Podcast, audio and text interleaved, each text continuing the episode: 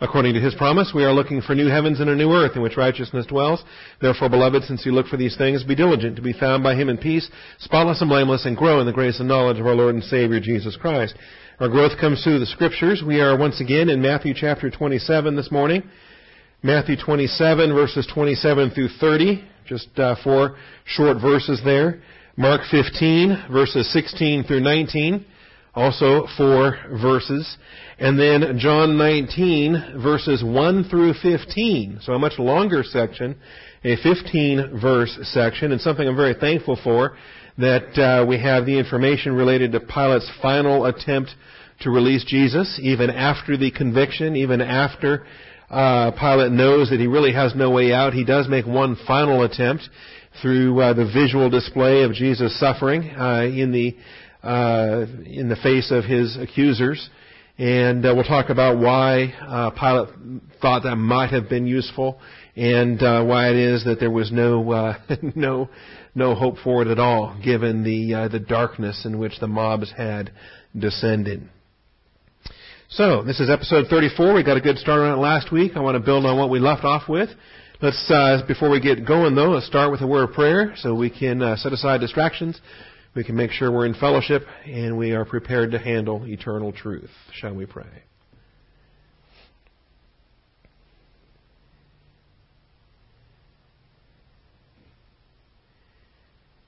Almighty Father, we do thank you for the truth of your word, for the privilege and blessing that we have to assemble together. Father, this is our grace provision on this day. You've supplied it for us. We thank you that we have the opportunity to redeem it and to do so for the glory of your Son, our Lord and our Savior, Jesus Christ, in whose name we do pray. Amen. All right, let's just refresh our thinking on this. I'll read the 4 verses out of Matthew 27. Follows his release, or his scourging, and then handing off into custody. It says in verse 26 of Matthew 27 that he released Barabbas for them, and after having Jesus scourged, he handed him over to be crucified. He handed him over to be crucified. Well, you know, for example, when a judge says guilty, and then he is released into the custody of the bailiff, or the bailiff takes him to the sheriff, or he's put into somebody's custody to deal with the actual execution of the sentence, whether that be jail or imprisonment or, in this case, scourging, things we don't have in our modern judicial system. But there it is. Really, the scourging is a prologue, and then the handing over to be crucified. Verse 27, then the soldiers of the governor took Jesus into the Praetorium and gathered the whole Roman cohort around him. They stripped him and put a scarlet robe on him. And after twisting together a crown of thorns, they put it on his head and a reed in his right hand. And they knelt down before him and mocked him, saying, "Hail, King of the Jews."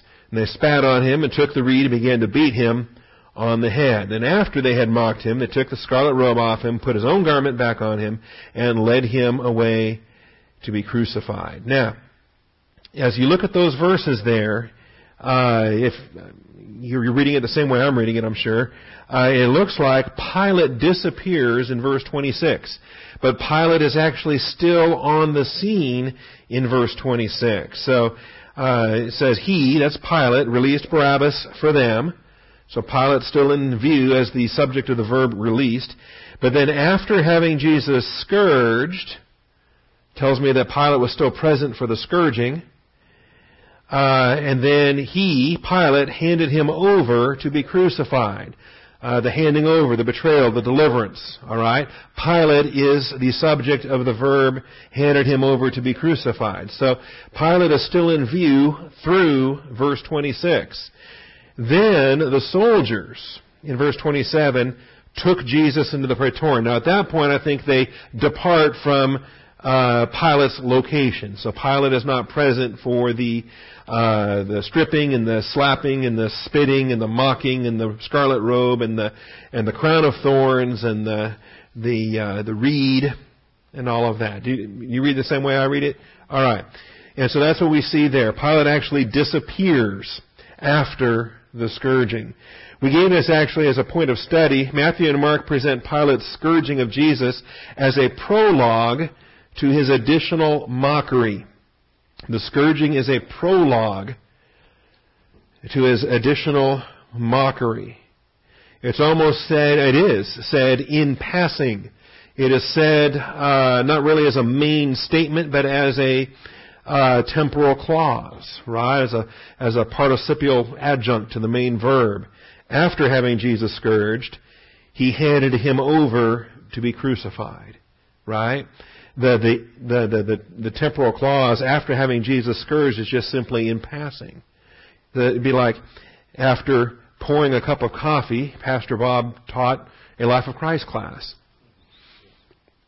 Now, is the main thrust of that after Pastor Bob poured a cup of coffee? No, I mean, ridiculous. I didn't even pour the cup, actually. I'm telling a lie this morning. But you understand that all it is a temporal clause. It establishes the framework in time and is not designed to be the main point. The main point is he handed him over to be crucified after having Jesus scourged. So it's spoken of in passing. It's spoken of as an adjunct to the main activity, which it is. The main activity is not his physical brutality that he endured. After that, he was crucified. The same thing in Mark 15, if you want to join me there. Mark 15, largely identical to what we just read. Very parallel in almost every way.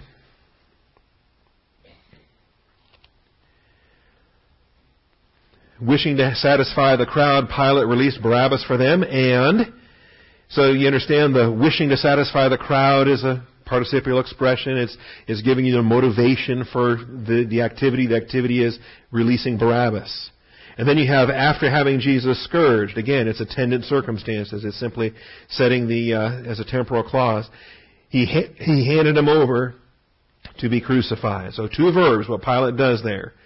He releases and he hands over. Barabbas is who he released. Jesus is who he handed over to be crucified. The attendant circumstances, wishing to satisfy the crowd. The attendant circumstances after having Jesus scourged. All right? It's simply in passing. It's a comment made in passing. Or as you have in the point on the slide, a prologue to this additional mockery. The soldiers then took him away into the palace. Again, I view this the same way I view Matthew, that Pilate's on hand in verse 15, but then they take Jesus away from Pilate to a separate place into the Praetorium, and that's where they then mock him and do all the rest outside of Pilate's observation.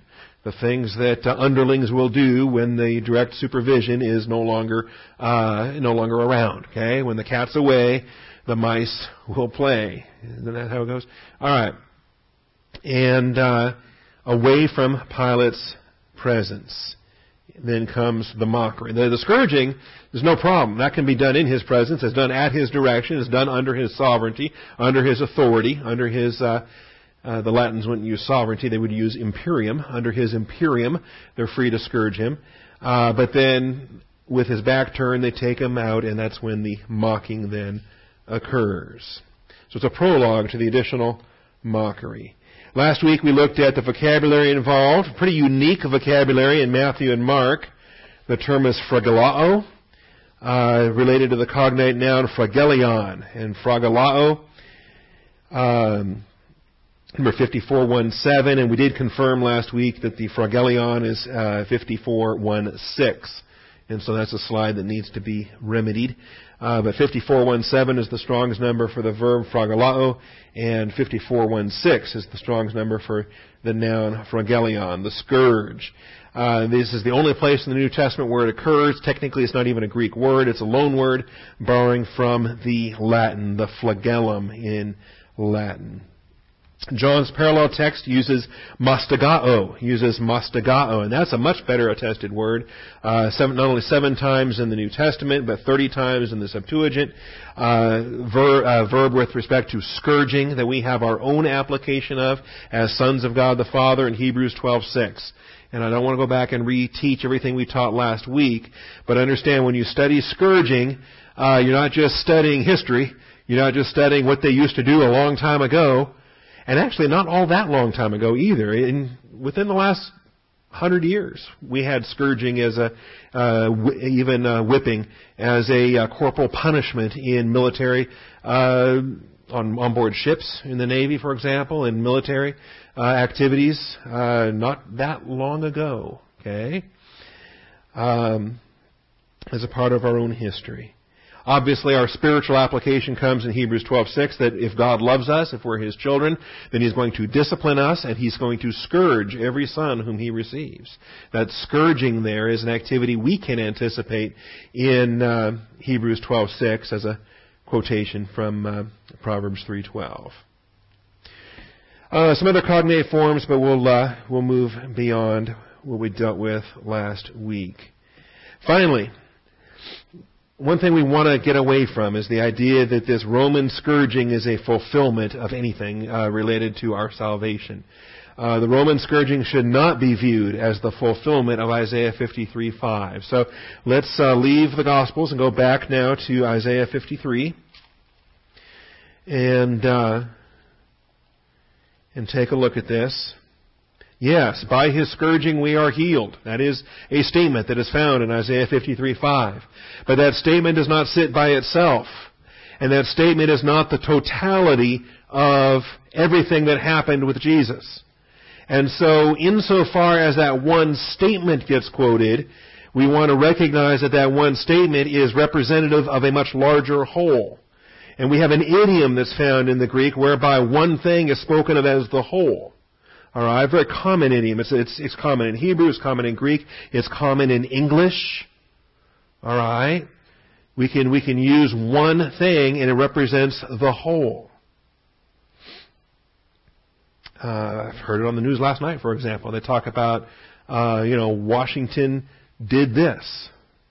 What does that mean? Washington did this. Well, meaning the federal government of the United States of America as operating within the territory of the Washington D.C. Okay, our government, our Congress, our president, Washington did such and such, and so a phrase is used to represent the whole. And likewise here, by His scourging we are healed. It's a one element out of a much larger package, and we can use that to represent the whole. And the whole includes, He was pierced through for our transgressions. He was crushed for our iniquities. The chastening for our well-being fell upon Him, and by His scourging we are healed. All of us like sheep have gone astray.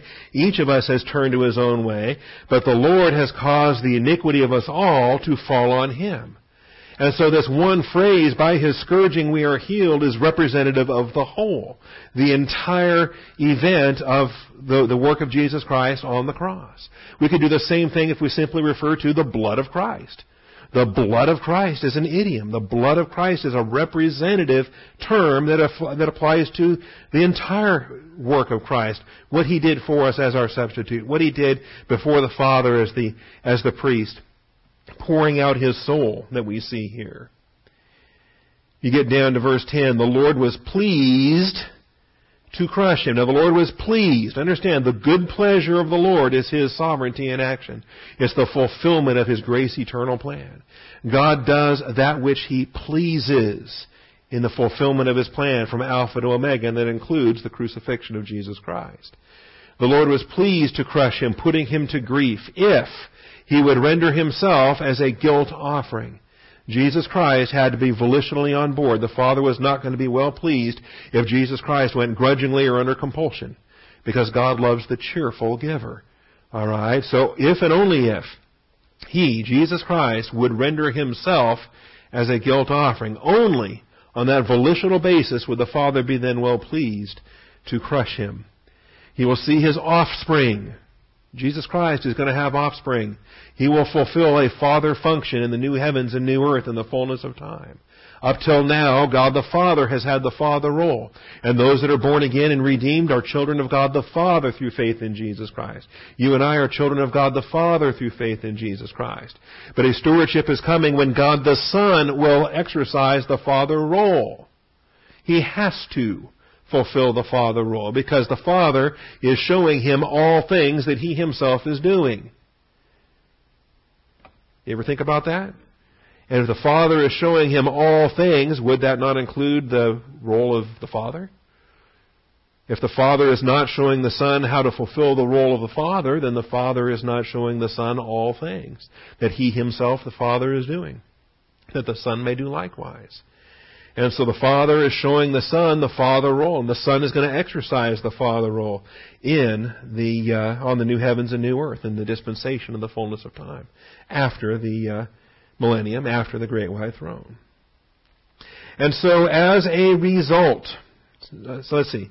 Where did I leave off? In verse 10, he would render himself as a guilt offering.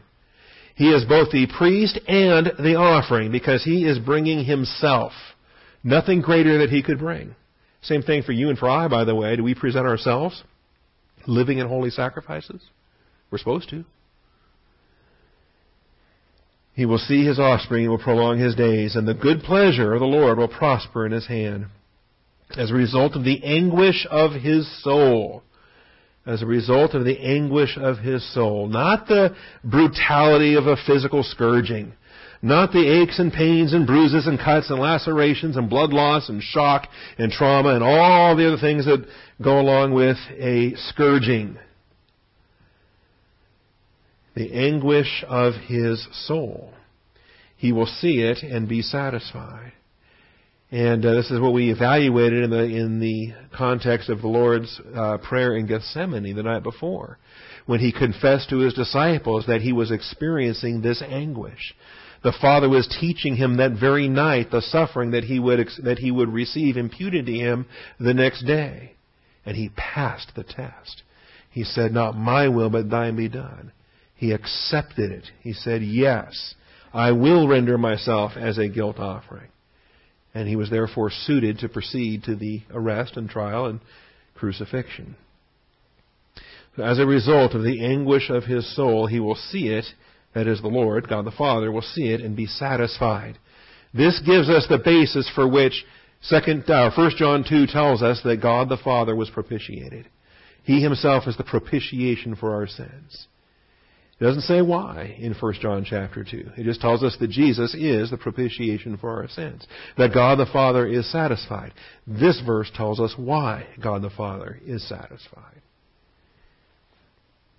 All right. He will see it and be satisfied by his knowledge, by means of his knowledge, the instrumental use here, by means of his knowledge. And until he has this knowledge, until he learns obedience through the things which he suffers, in other words, until he learns what the human anguish is all about, that he will accept an imputation. By his knowledge, the righteous one, my servant, will justify the many. And he will bear their iniquities. Without that knowledge, he cannot be the justifier. He cannot be the justifier. He can still be sinless and perfect. He can still be qualified. But it's his knowledge that makes him the justifier, according to this passage here. And he will bear their iniquities. Therefore, I will allot him a portion with the great. It's only by his victory that he is entitled to this allotment. He will divide the booty with the strong, because he poured out his soul, his nephesh, himself to death, and was numbered with the transgressors. He was not a transgressor, the only one that it was ever not a transgressor. But he was numbered with the transgressors. He was adjudicated as a transgressor. It was imputed to him as a transgressor. Not just by man, but by God the Father himself, numbered his son as a transgressor and judged him. Yet he himself bore the sin of many and interceded for the transgressors. Never once did he ever lose his objectivity, or never once did he lose his heart of love. He kept praying the whole time, "Father, hold this not against them. They know not what they do." We'll see that as we go detail by detail through the cross itself. All right. So, what was the physical? What was the point? Why did the Father abuse him? Why did the Father have him scourged? Why not just okay, you're arrested, you're convicted. Just go to cross and start interceding for the saints. Why did he require the scourging to precede that? And It's a why question, and we may not have all the answers. In fact, a lot of why questions, we don't have any answers. But we do trust that it was to no purpose. I mean, it was not to no purpose, because the Father does nothing for no purpose. So why? And my suspicion is because it was necessary, that in keeping with what the Lord's teaching us in the thorn in the flesh passage, it's only when we're weak that we are strong. And I wonder if, in fact, Jesus was too strong prior to the scourging, physically strong, prior to the scourging. And he needed to be weakened prior to the crucifixion, and scourging is what did it. The scourging is what removed the last shreds of his physical strength and human ability from him, whereby he was now suited to be 100% totally dependent upon God the Father and the Holy Spirit in order to do the cross. All right. Could he, without the scourging, have been too physically strong to endure the sins of mankind? Would he have had a temptation on the cross to handle it in his own strength and not be reliant upon the Father and the Holy Spirit?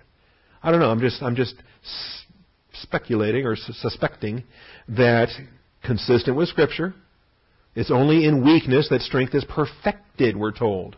Power is perfected in weakness. And I can't imagine Jesus Christ going to the cross with anything short of perfected strength. That is, the perfected strength of God the Father in him. Okay?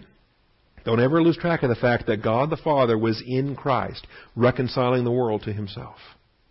Don't ever lose sight of that. The test on the Mount was Abraham's test. It was the Father's test.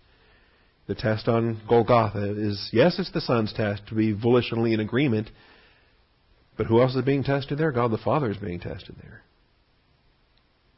All right. Which gets us then to the second main point of our study. John also details the scourging and the mocking, but goes on to detail Pilate's final release attempt. You might even consider this a third, it's not really a third trial before Pilate, but it does include more questions. Pilate has more questions of the Lord. And you could conceivably even think of it as a third trial, although that may not be the best way to think of it. Pilate's not really reconvening any proceedings. But he does have some fearful questions that he wants answered before he finally surrenders to the will of the mob. And so, I don't know that anyone really views this as a third trial. But it is necessary that we take a look at it and understand what's happening here. So join me in John 19. And in particular, we'll spot some differences between trials 1 and 2 and what's going on here.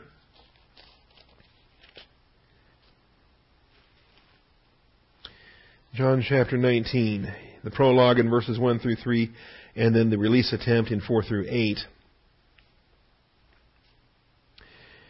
Same thing at the end of chapter 18 here. Pilate says, hey, here's an idea. You got this great custom. Shall I release King of the Jews at Passover? And they said, no, we want Barabbas.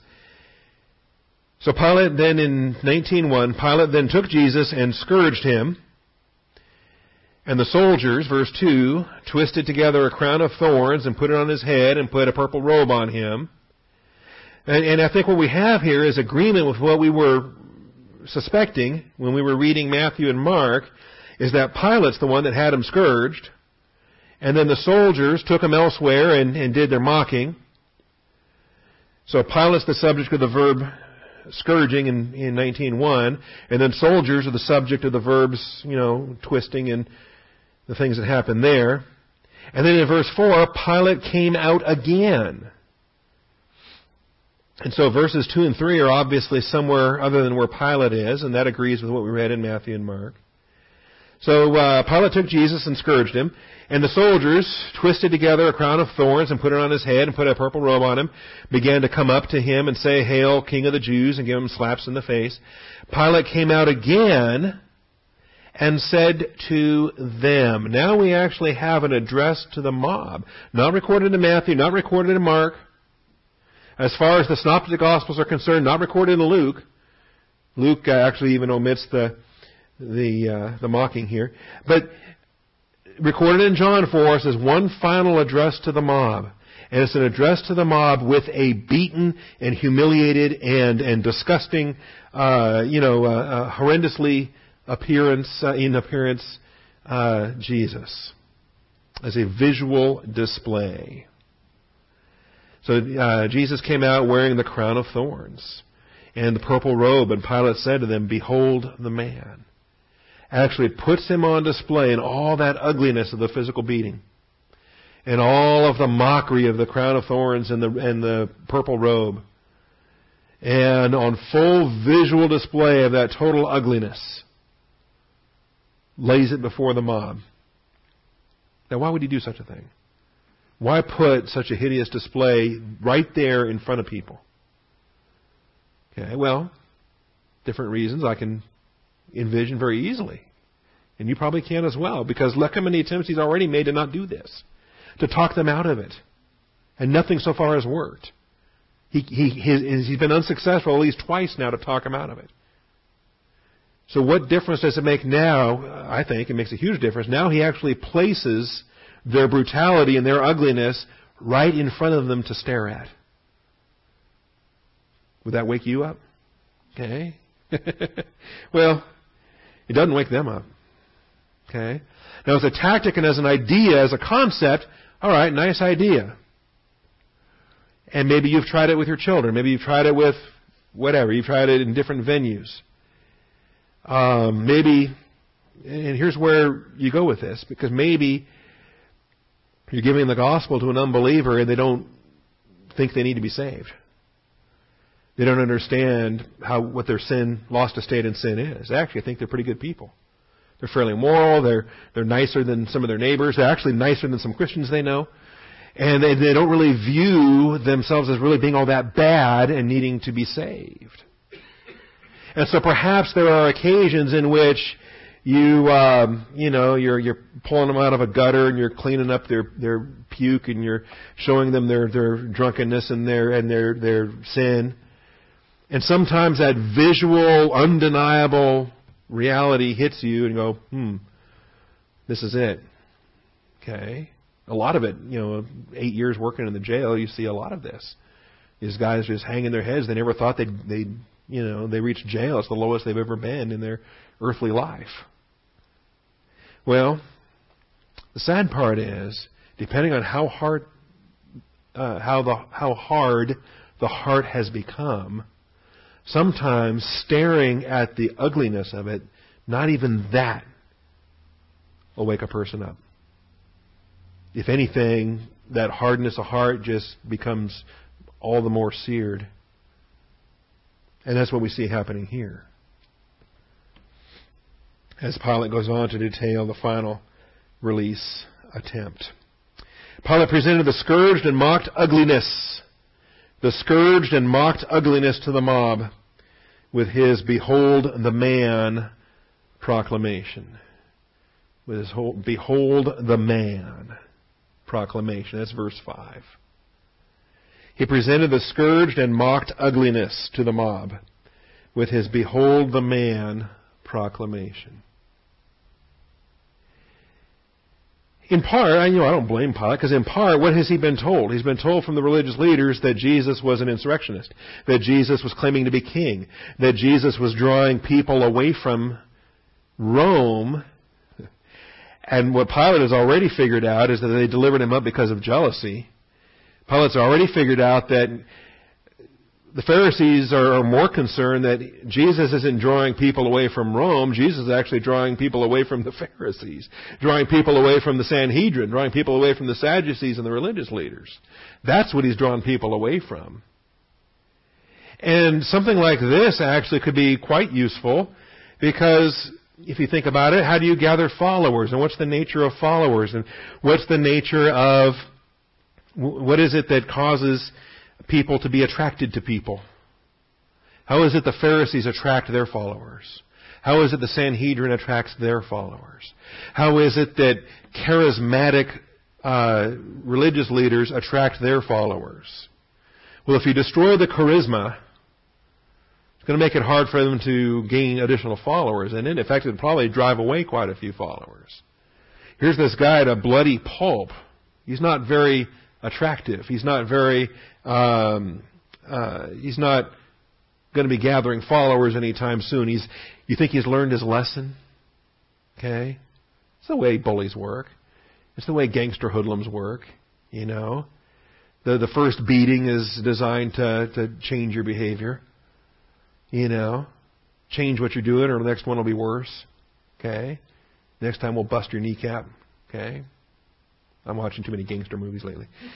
In human terms, just on a purely cosmos basis, this scourging should please everybody.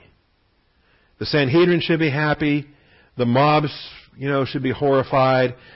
Jesus won't be ministering anytime soon. He's not going to do another walking itinerant ministry of Galilee this week.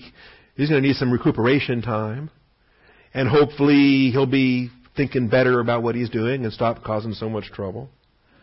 And Pilate won't have to have the blood on his hands for murdering an innocent person. All right? Because Pilate knows he's not guilty. So it's a good theory. Well, the problem is, obviously, is that Jesus is going to go to the cross. He's been delivered over not by the Sanhedrin, but by the predetermined plan and foreknowledge of God the Father. Nothing Pilate does is going to work. And don't be surprised if when you try this method and you place somebody's ugliness before them, and that doesn't wake them up. Well, sometimes if there's a lot of satanic or demonic darkness at work, then you'll understand what you're dealing with. Behold the man. Now, when the chief priests and the officers saw him, they cried out. They cried out. Now, I believe the chief priests and the officers are now manipulating. They've been manipulating all along. Notice the chief priests and the officers in verse 7, and then the Jews answered in verse 7. That's the mob right there, called the Jews, all right? But the chief priests and the officers are the instigators. They're the ones that are pulling the strings. They're the ones that are manipulating things. And so we have this now under verses 6 and 7. Point B. The chief priests, the officers, and the Jews were unmoved by the visual display. The chief priests, the officers, and the Jews were unmoved by the visual display. That's verses 6 and 7. Unmoved by the visual display.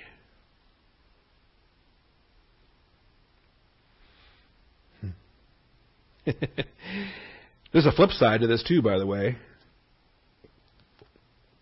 You can move people with a visual display and have no content behind it. All right? That's an entirely different set of sermons right there. People can be moved by their senses, by what they see, the visuals, the music, the sound, the atmosphere, the sensual, as it were, can be very moving. And yet no substance to it, no doctrine, no meat, no reality. That's a different matter. Here, this visual display was kind of the last resort when he's already tried to appeal to reason. He's already appealed to thought. He's already appealed to logic in the previous release attempts. And so, you know, if logic doesn't work, go with emotion. That's Pilate's theory here. And then I'm not advocating that, okay? I'm saying that's what Pilate's doing. Oh my goodness! Someone will clip that from an MP3 someday, and they'll have me on record saying, "If logic doesn't work, appeal to emotion." All right. So when the chief priest and the officer saw him, they cried out, saying, "Crucify! Crucify!" So they're just going to repeat their decision. They're going to make it louder and louder and louder till they get their way. And Pilate said to them, "Take him for yourselves and crucify him, for I find no guilt in him." Yet again, a declaration of innocence here. It's the third one, I think, from Pilate. And the Jews answered him, "We have a law, and by that law he ought to die, because he made himself out to be the Son of God." Now Pilate's got a problem, because he was already afraid. Therefore, when Pilate heard this statement, he was even more afraid. he was even more afraid. You spot that there in verse 8? Pilate was already afraid. You cannot be even more afraid if you're not afraid already to start with. Right? In order to be even more something, you've got to be something to start with. Okay. When Pilate heard this statement, he was even more afraid. So under point C, Pilate was already afraid. But the Jewish testimony to Jesus' deity increased Pilate's fear. He was already afraid. Now, some of the fear is interesting. We've evaluated the nature of the Sanhedrin's threat about if you want to be a friend of Caesar, you're going to crucify this man. The threat that they would report him to Caesar had put him apparently in some kind of fear. The fear of a riot, we've seen, that Pilate saw that he was accomplishing nothing and that a riot was forming. That has caused him to do certain things. So he's had fear in different capacities. We know from the secular histories exactly what he wasn't in the highest of favor back in Rome anyway when it comes to that. So he had some degree of fear. Now the fear is ramped up even more. Now the fear is ramped up even more. So when you're making decisions based on fear, are they good decisions? Then what happens when you're not allowed to make those decisions because things are taken out of your hands and your fear is increased? Now you're making other decisions. Now you're going to plan B. You're going to a backup plan. Not what you wanted to do in the first place, but all right, fine. Now it's something else. You'll do this instead. Right? So, not what you wanted to do in the first place. Now you're doing a backup plan because you couldn't do the first plan. But the first plan itself wasn't all that great of a plan because it was motivated by fear. So when plan A was already a bad choice, and now you're switching to plan B, you see what I'm saying? It's even worse. It's even worse because plan A was based on fear. Now plan B is based on more fear and frustration that you couldn't do plan A. This is going from bad to worse. And this is what we see. This is what we see with carnality. This is what we see with believers that are walking in darkness. And they're making bad decisions based on sin, bad decisions based on emotional revolt, bad decisions based on, I don't want to get caught for the first bad decision I made. Now I'm making even worse decisions. And the whole illustration for this is David and Bathsheba, right? Let's cover up the adultery with some murder. So, Pilate's, apostrophe S, Pilate's last interrogation, or previous interrogation, focused on kingship. Pilate's previous interrogation of Jesus focused on kingship. And it ended with Pilate rejecting a message of truth. This is just to remind you, because it's different from what we see here. In Pilate's previous interrogation, he focused on kingship and ended with Pilate rejecting a message of truth. Remember that? Wasn't that long ago, was it? Like 2 weeks ago, 3 weeks ago? John 18, verses 33 through 38. Are you king of the Jews? That was his focus. Are you king of the Jews? Are you saying this on your own initiative, or did the others tell you about me? Pilate answered, I'm not a Jew, am I? Your own nation and chief priests deliver you to me. What have you done? Pilate's trying to see through to the real issues. Pilate's trying to read between the lines and see what's really happening and understand the jealousy. What have you done? And how can I keep you from doing it again? I think a good scourging will keep you from doing that again. What have you done? And then Jesus has this powerful message. My kingdom is not of this world. If my kingdom were of this world, my servants would be fighting so that I would not be handed over to the Jews. But as it is, my kingdom is not of this realm. Glorious message for you and I in Christ with spiritual discernment. Pilate got nothing out of it. What did Pilate get out of it? So you're a king? You say you're a king then? So that's all he heard when my kingdom is not of this world. Oh, you're a king then. So the last interrogation focused on kingship. Jesus goes on, you say correctly that I am a king. For this I have been born. For this I have come into the world to testify to the truth. Everyone who is of the truth hears my voice. And Pilate then said to him, what is truth? So that's the previous interrogation. Pilate's last interrogation focused on kingship and ended with Pilate rejecting a message of truth. This interrogation, in contrast, focuses on deity. The whole thing is sparked by the word that he hears from the mob.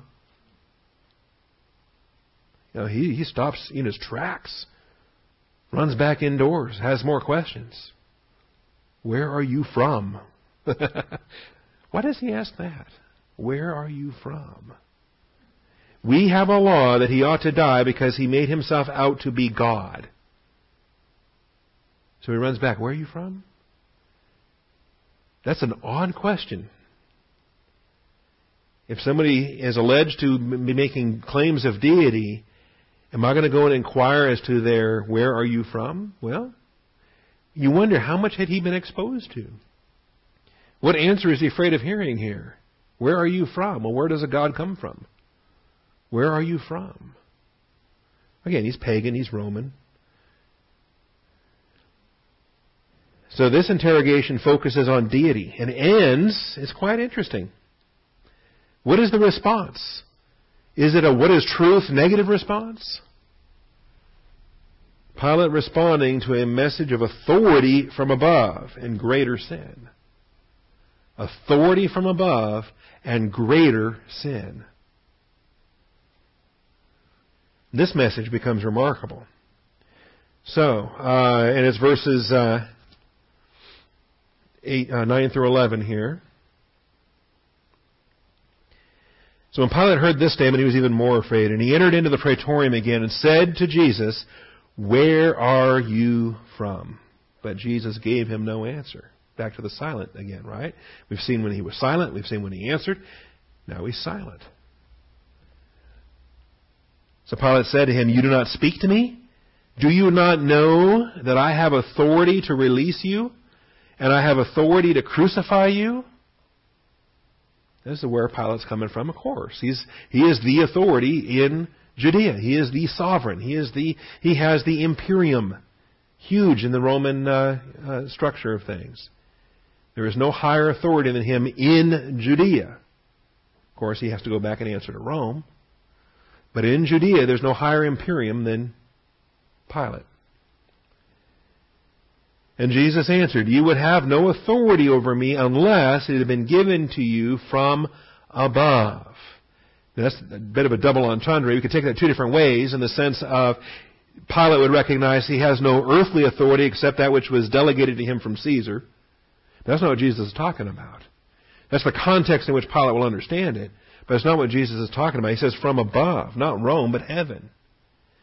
For this reason, he who delivered me to you has not the greater crime, the greater sin. An offense against not man, but an offense against God. And as a result of this, here's the response.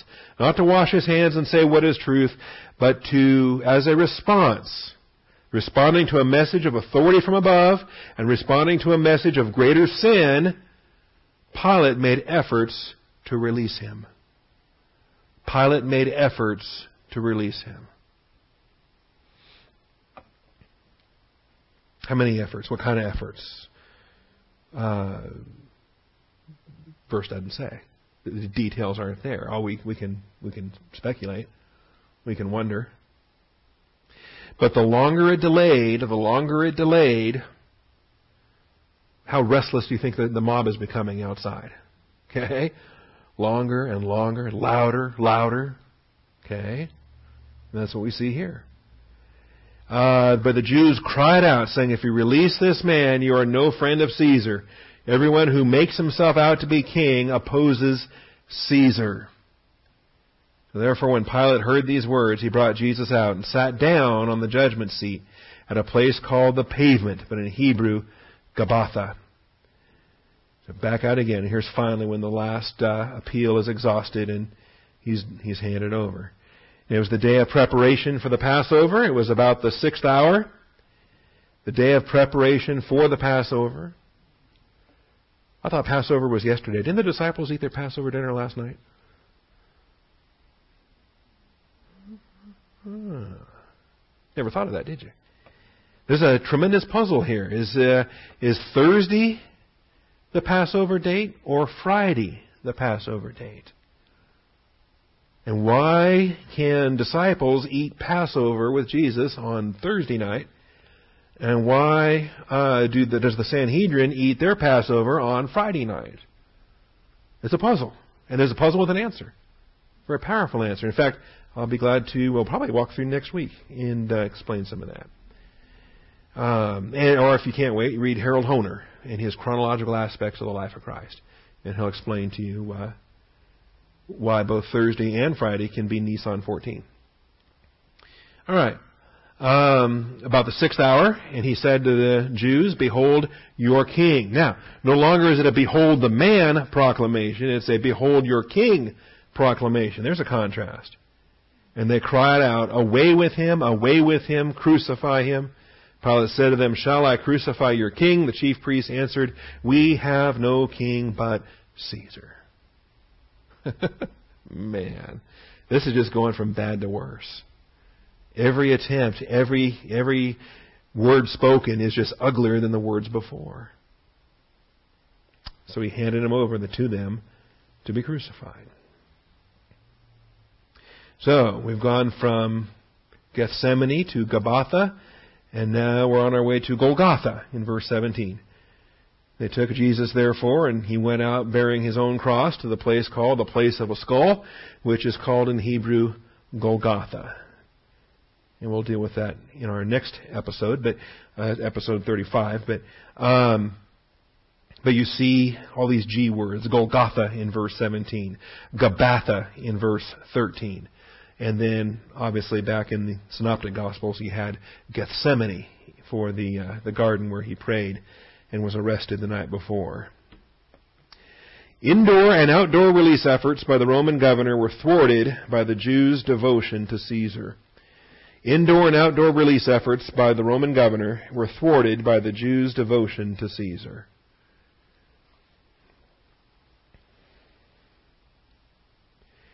Indoor and outdoor release efforts by the Roman governor. Bummer, I meant to switch my A and my B around and I didn't. Indoor and outdoor release efforts by the Roman governor were thwarted by the Jews' devotion to Caesar.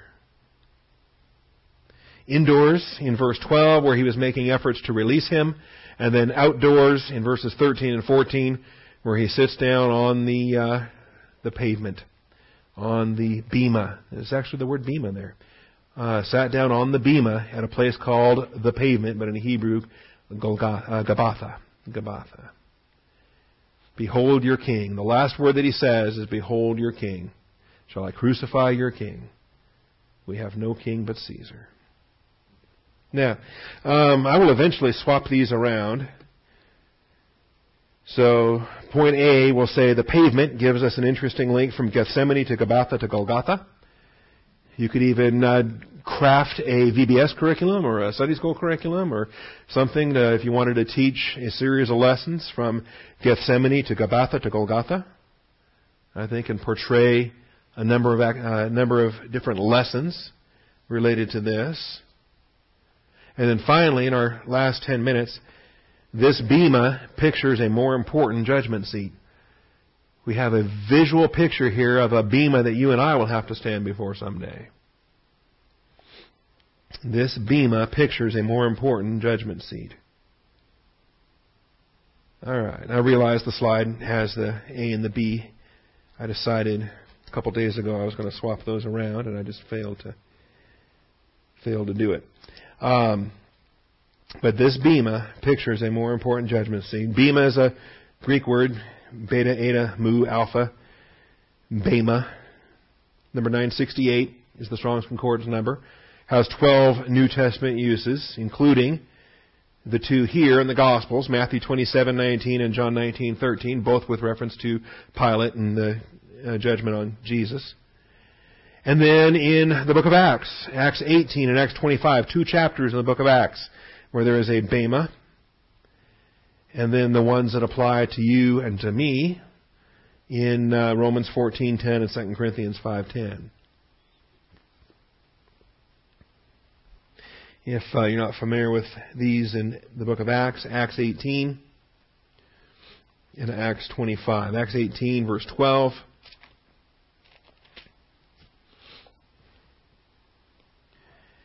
And this is in the midst of his second missionary journey here. And, third missionary journey, Acts 18. And he's at Corinth, of all places. While Gallio was proconsul of Achaia, the Jews with one accord rose up against Paul and brought him before the bema, the judgment seat, saying, "This man persuades men to worship God contrary to the law." And not all that different from what Jesus was accused of before Pilate. Angry Jews, violation of the law as their primary gripe. But when Paul was about to open his mouth, Gallio said to the Jews, "If it were a matter of wrong or a vicious crime, O Jews, it would be reasonable for me to put up with you."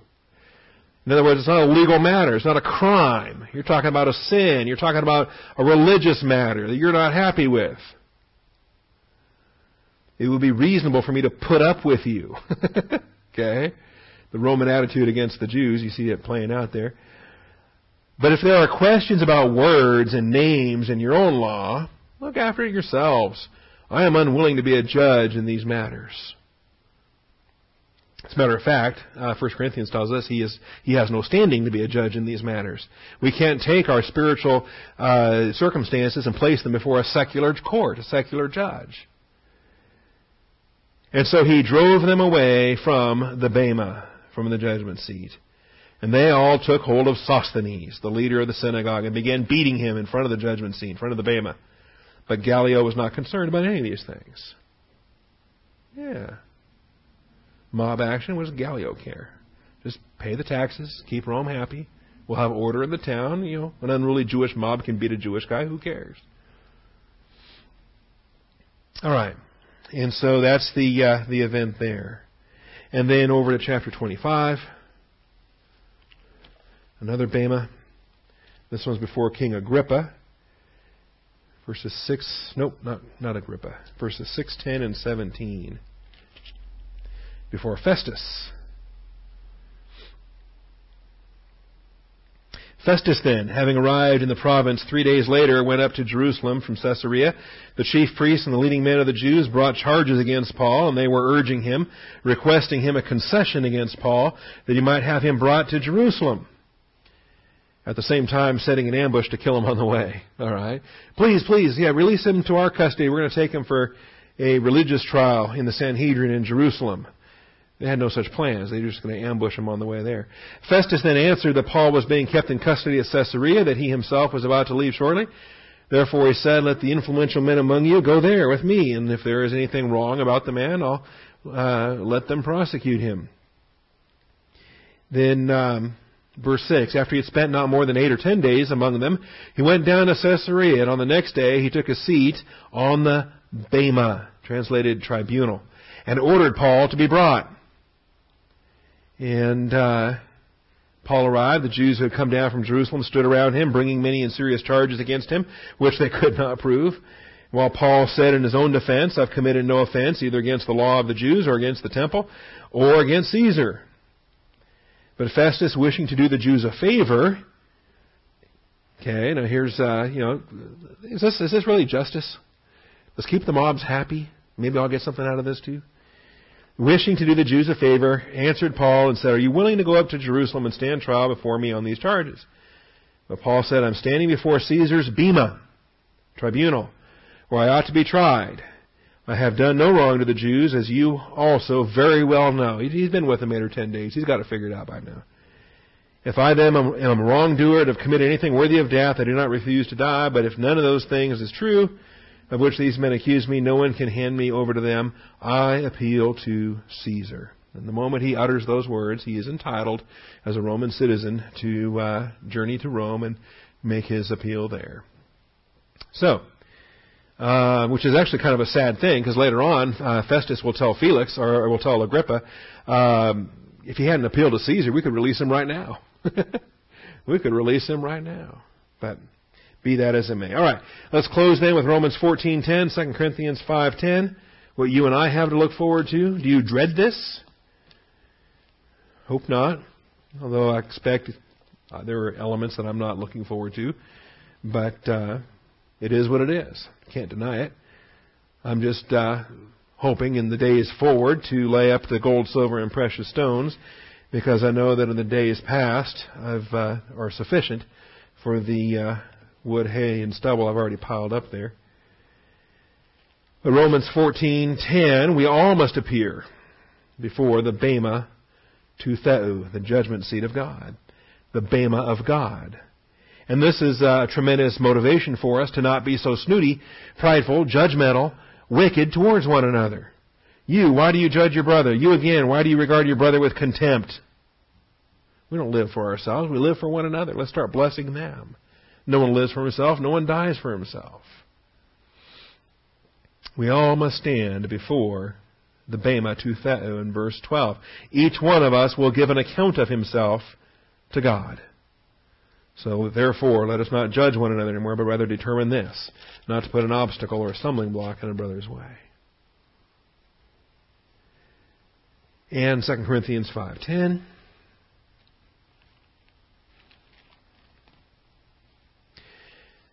Therefore we have as our ambition, whether at home or absent. This is, we walk by faith, not by sight. We prefer to be absent from the body, to be at home with the Lord. Physical death is preferable. Right? You know, George Beverly Shea had to wait 104 years before he could finally, I suspect he's now singing How Great Thou Art. When Christ shall come with shout of acclamation and take me home, what joy shall fill my heart? Then I shall bow in humble adoration and there proclaim, my God, how great. He gets to sing that in heaven. My God, how great thou art. 104 years old. Went to heaven yesterday. And we prefer to be absent from the body and to be at home with the Lord. So therefore we have as our ambition, whether at home or absent, to be pleasing to Him. For we must all appear before the bema to Christu. So it's the bema to Theu in Romans, the bema to Christu in 2 Corinthians. That's not a contradiction. All judgment's been given to the Son. So the judgment of God is the judgment of Christ. So that each one may be recompensed for his deeds in the body, according to what he has done, whether good or bad. Is it gold, silver, precious stones, under the filling of the Holy Spirit, for the glory of Jesus Christ, for the good pleasure of God the Father? Or is it wood, hay, and stubble, under the filling and power of the flesh, for your own motivation and glory? There it is. All right, any questions? Yes?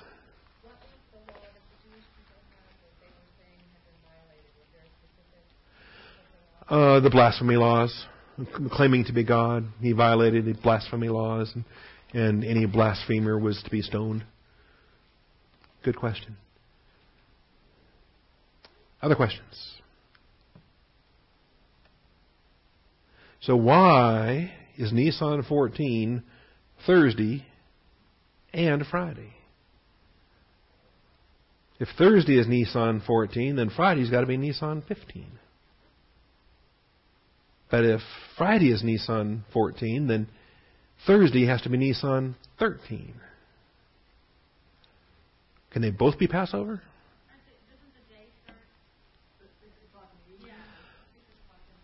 That's right. There are two Nisan 14s, depending on whether you are using the sundown to sundown calendar or you are using the sunup to sunup calendar. And Galileans reckon by one way, and Judeans with the Sanhedrin reckon the other way. And that's exactly correct. That is exactly the answer. So, thank you, Father, for your truth. Thy word is true. Thank you for this morning and the blessings we have to study to show ourselves approved. We thank you in Jesus Christ's most precious and holy name. Amen.